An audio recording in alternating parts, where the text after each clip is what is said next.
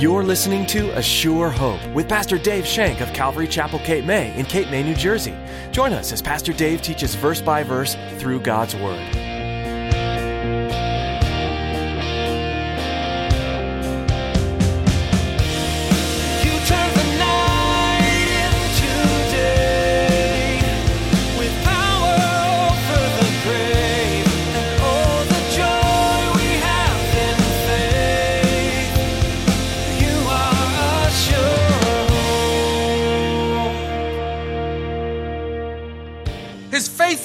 And he needed some confirmation.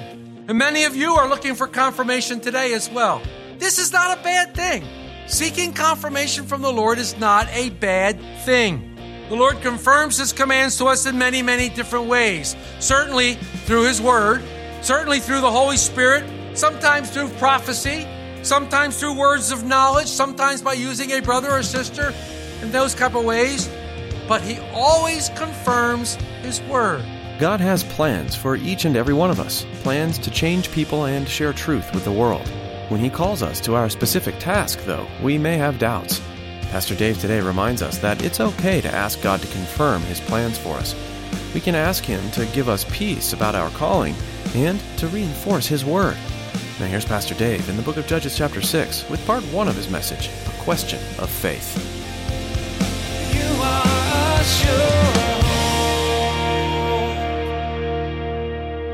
A hard time finishing Judges 6, I want you to know. Had a hard time as my study finishing up Judges 6. So if you'll turn into your Bibles to the book of Judges, chapter 6. We are studying Gideon once more, still looking at Gideon, the judge. Judges 6 is in between Judges 5 and 7. I know that helps, right? Just want to help out any way I can. Okay, so we started chapter 6. We saw the nation of Israel once again falling into the cycle. Who remembers the cycle? Disobedience, discipline, despair, and deliverance. Disobedience, despair, discipline, and deliverance. So they fell back into the cycle. We see after chapter 5, after the glorious victories in chapter 4 and 5, brought about by Deborah and Barak, where they defeated King Jabin and his man Sisera, had some help by Jael. The land was at rest for 40 years. But beginning again in verse 1 of chapter 6, we read, The children of Israel did evil in the sight of the Lord. So the cycle repeats itself. They go back into disobedience. The nation becomes lax in their worship of the one true living God. They fall away because they're surrounded by pagan countries, which, if you remember correctly, in Joshua, they failed to drive away. They failed to get rid of these pagan countries. They failed to drive them out of the land. They allowed them to live there.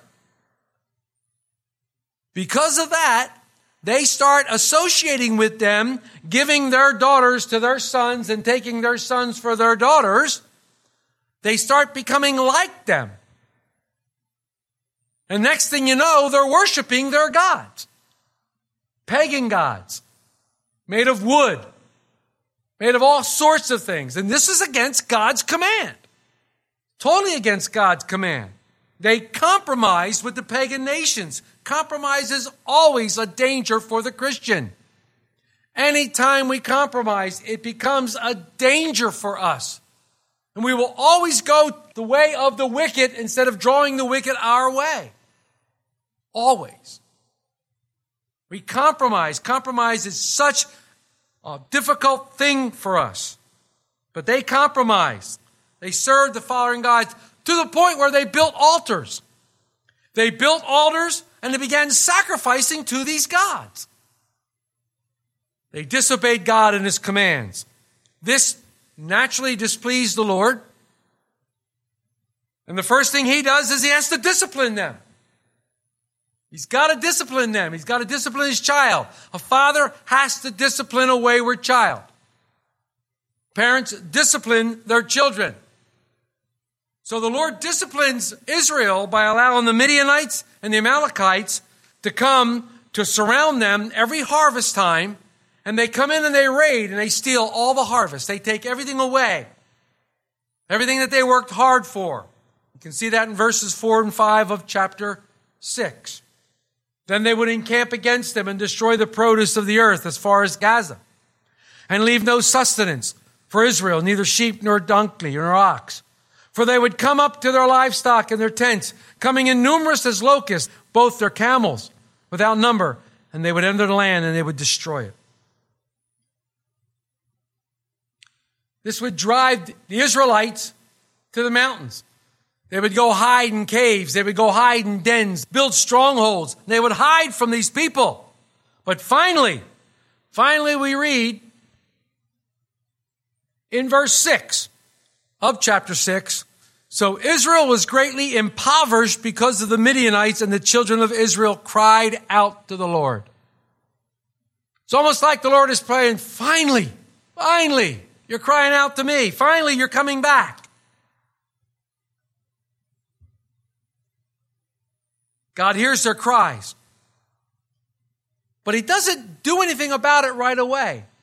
First thing he does is he sends a prophet, an unnamed prophet. We don't know who this prophet is, but a prophet comes in. And the first thing the prophet does is remind them of God's faithfulness. The prophet reminds Israel of all that God did bringing them out of Egypt. He reminds them of how great God was and what God did for them paving the way now for a deliverer to come and lead Israel out of bondage back into the arms of God. This happens a lot with us when we stray. When we stray and seem far off from God, when we stray away from God, one of the first things He does is try to get our minds back on Him.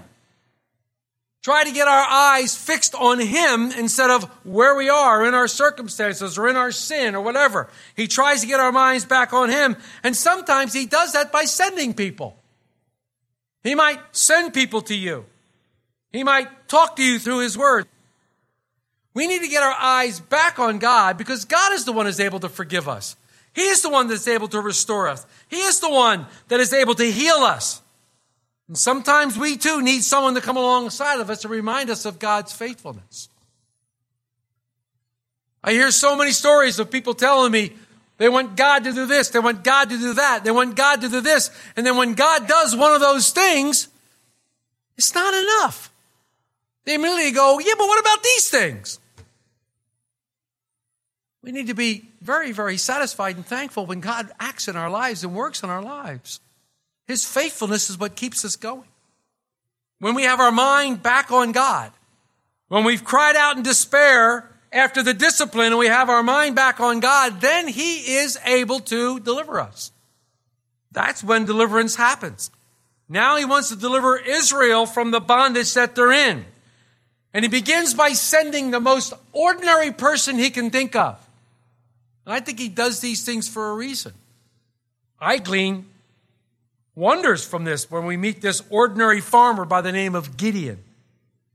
The name Gideon in Hebrew means hewer. And a hewer is someone who cuts down wood or draws water, strikes down trees. He's going to be used mightily by the Lord to strike down the Midianites. Going to be used mightily. The angel of the Lord appears to Gideon and he calls him mighty man of valor. He comes in while Gideon's in the wine press threshing wheat, a most unusual place to be doing that. Many have called him a coward because of that. But the Lord says to Gideon, Mighty man of valor. We discussed this at length, saying that the Lord sees the complete picture. The Lord sees you completed. The Lord sees the completed work. He knows what He is going to do with you should you answer his call and obey his commands. He knows what he's going to do. He has these works ordained for you before the foundations of the world. We're his workmanship, ordained for good works, that we might walk into them. Have you discovered the good work of God today? Have you discovered the good work that God wants you to do today? Do you know what it is? The angel of the Lord, who is that? It's a pre incarnation of Jesus Christ. Long before Bethlehem. You see this a lot in Scripture. When Abraham was visited by the three angels, one of them he said was the angel of the Lord, and he spoke to him. This is none other than they call it a theophany. Some call it an epiphany. It's a pre incarnation of Jesus Christ. Joshua spoke to the commander of the Lord's army. It was Christ. He appeared many, many times in the Old Testament. And every time you see that, you should think of that. Many look at Gideon and see a coward. They see a weakling. Gideon was, what we will see is, was not strong in his face or courage. Just the man God wants. Just the man God's looking for him. Why? Because when God called him, his heart was towards him. His heart was towards God. The Lord chooses the weak things of the world to accomplish his glory. Another reason you might not think that Gideon is so suitable for this job is that his family worshiped Baal. His family were idol worshippers. You might think, well, gee, that would disqualify him, wouldn't it? I don't know. You'd have to talk to Abraham about that. Because Abraham's dad was an idol worshiper. But what can I say about Gideon? Gideon walked by sight and not by faith. He's a lot like us. He's a lot like us. Gideon walked by sight and not by faith. But the Lord worked with him to make him into what God had chosen him to be. We can learn a lot from Gideon. Sometimes when the Lord calls us, whenever He calls us, we must answer Him. And we must be willing to submit to His calling. Like Samuel, how he was asleep and the Lord kept on calling him, Samuel, Samuel, and he got up and walked into Eli the priest. Did you call me? No, I didn't call you. Go back to bed. Samuel, Samuel. He did this three or four times until finally Eli the priest realized, oh, wait a minute. Maybe it's the Lord. So he said to Samuel, next time you hear Samuel, Samuel say, here I am, Lord. And the Lord spoke to him. The Lord revealed great things to Samuel. Samuel became a great man of God. Lord calls us. He wants to talk to you. He wants to have a discussion with you. When we submit to his calling, he's then going to make us into the person that he needs to accomplish whatever his will is. But we need to submit. I know I said the S word. A lot of S words in the Bible sin, submit. Ugh. Jeez. Can't we all just get along? Can we all just grab hands and sing kumbaya? Do we have to submit? Oh, man. God works to you as you submit to the Holy Spirit. God works in your life mightily as you relinquish you and give it all to God through the Holy Spirit. God does mighty things through you. But as long as you cling to it, oh, you can't have this, Lord, I'm not going to give it to you. Our God will say, fine, let me know how that works out. He's patient and loving. He won't rip that thing from you.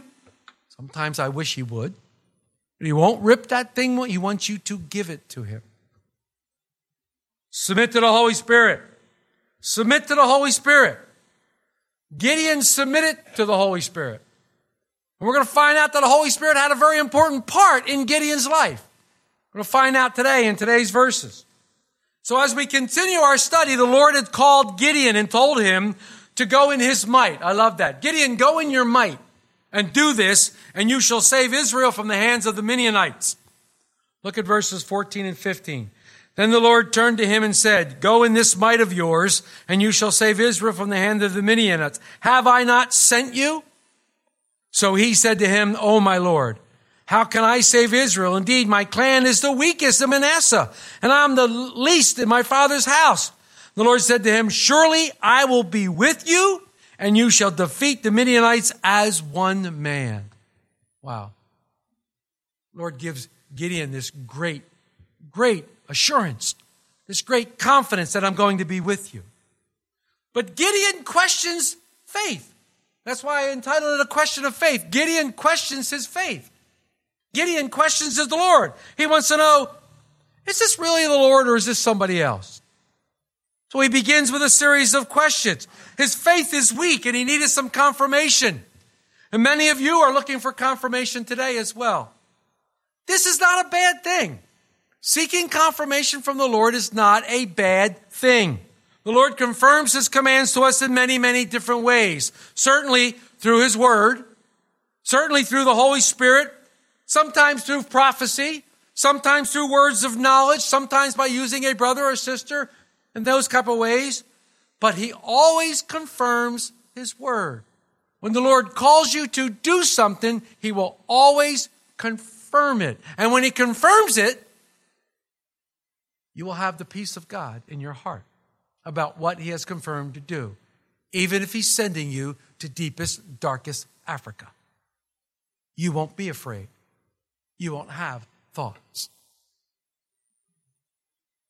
Told you the story of being sent to Wildwood. He sent me to Wildwood on these words The way up is down.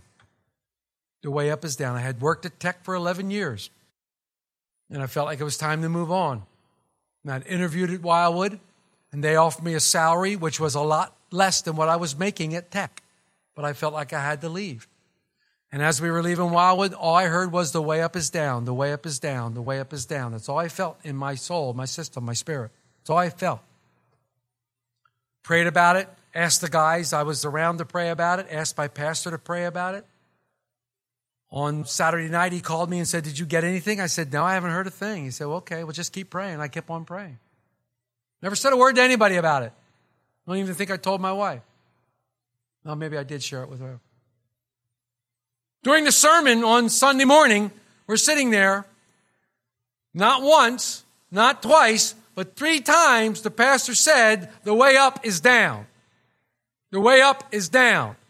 And I looked at Beatrice and said, I'm going to Wildwood. I had complete peace about where I was going. I had complete peace about everything that the Lord was going to do. Lord confirms when He calls you, He will confirm it. Gideon was skittish. He wanted it confirmed. So he asked for a sign. Look at verse 17. Then he, Gideon, said to him, the Lord, If now I have found favor in your sight, then show me a sign that it is you who talk to me. It's not wrong for Gideon to want to see a sign. It made sense to ask God to confirm area of directions that are not specifically detailed in his word especially in something that's regarded as maybe a life and death situation, like going into battle against an army. It's not wrong to ask the Lord. We don't need a sign from God about His love. That was demonstrated long before we were living by Him dying on the cross. We have a sign of God's love. Jesus said there'll be a sign of the resurrection too, the sign of Jonah a sign of resurrection. We don't need those type of signs. But Gideon's saying, Lord, I want to make sure it's you. There's nothing wrong with that. There's nothing wrong with that. When it comes to guidance and things that aren't specifically in His Word, we want to look for it to be confirmed. But remember, God's never going to ask you to do something that He's not going to give you the power to do. And once He's commissioned you, then we have to step out in faith. Once He has commissioned, for example, once I felt that He was sending me to Wildwood, it was up to me to step out in faith and go to Wildwood and find out what was happening. Just like once He commissioned me and sent me here, it was for me to step out in faith to come here to find out what the Lord was doing here. So we see Gideon asking for this sign. And let's read verses 18 through 24 right now. Gideon says, Do not depart from here, I pray, until I come to see you and bring out my offering and set it before you. And he said, I will wait until you come back. So Gideon went in and prepared a young goat, an unleavened bread from an ephah of flour. The meat he put in the basket and he put the broth in a pot. And he brought them out to him under the terebinth tree and presented them. The angel of the Lord God said to him, Take the meat and the unleavened bread and lay them on this rock and pour out the broth. And he did so. Then the angel of the Lord put out the end of the staff which was in his hand and touched the meat and the unleavened bread, and fire rose out of the rock and consumed the meat and the unleavened bread. The angel of the Lord departed out of his sight. Now Gideon perceived that it was the angel of the Lord, so Gideon said, Alas, O Lord God, for I've seen the angel of the Lord face to face. Then the Lord said to him, Peace be with you, do not fear, you shall not die. So Gideon built an altar there to the Lord and called it, The Lord is Peace. To this day, it is still in Ophrah of the Abiezrites.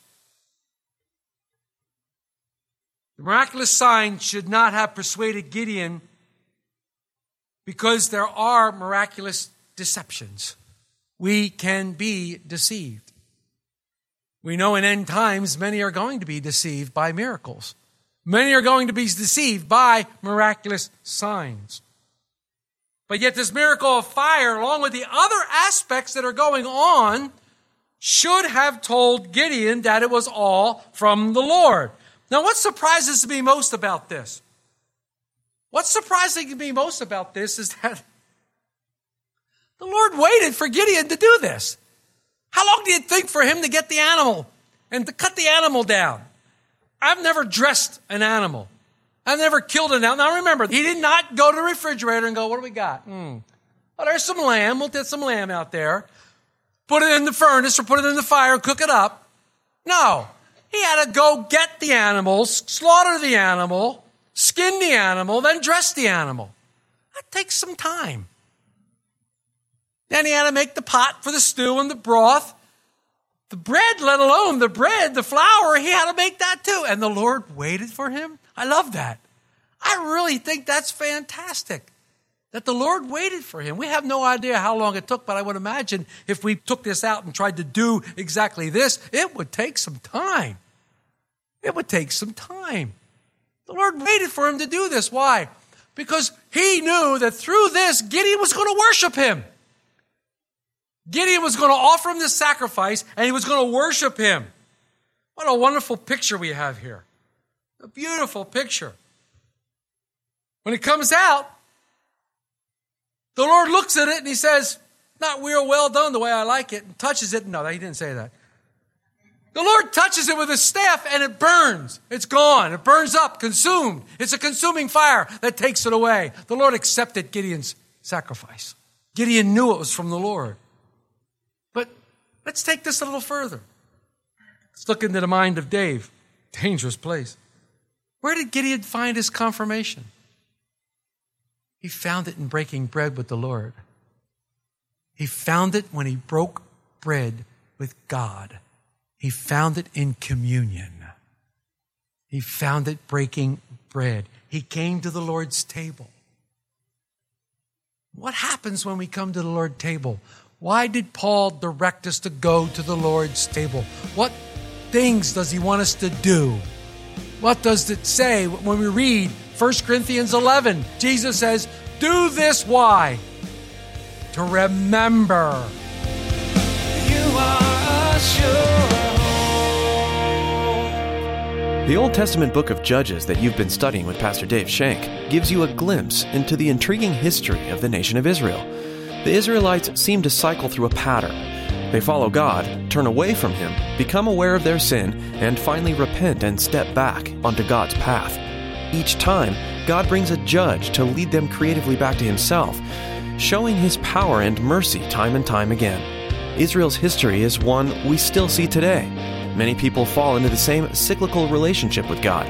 They follow Him for a time, fall into sin, and need to be reminded of their errors. God is always faithful to forgive, though, when you come to Him in repentance.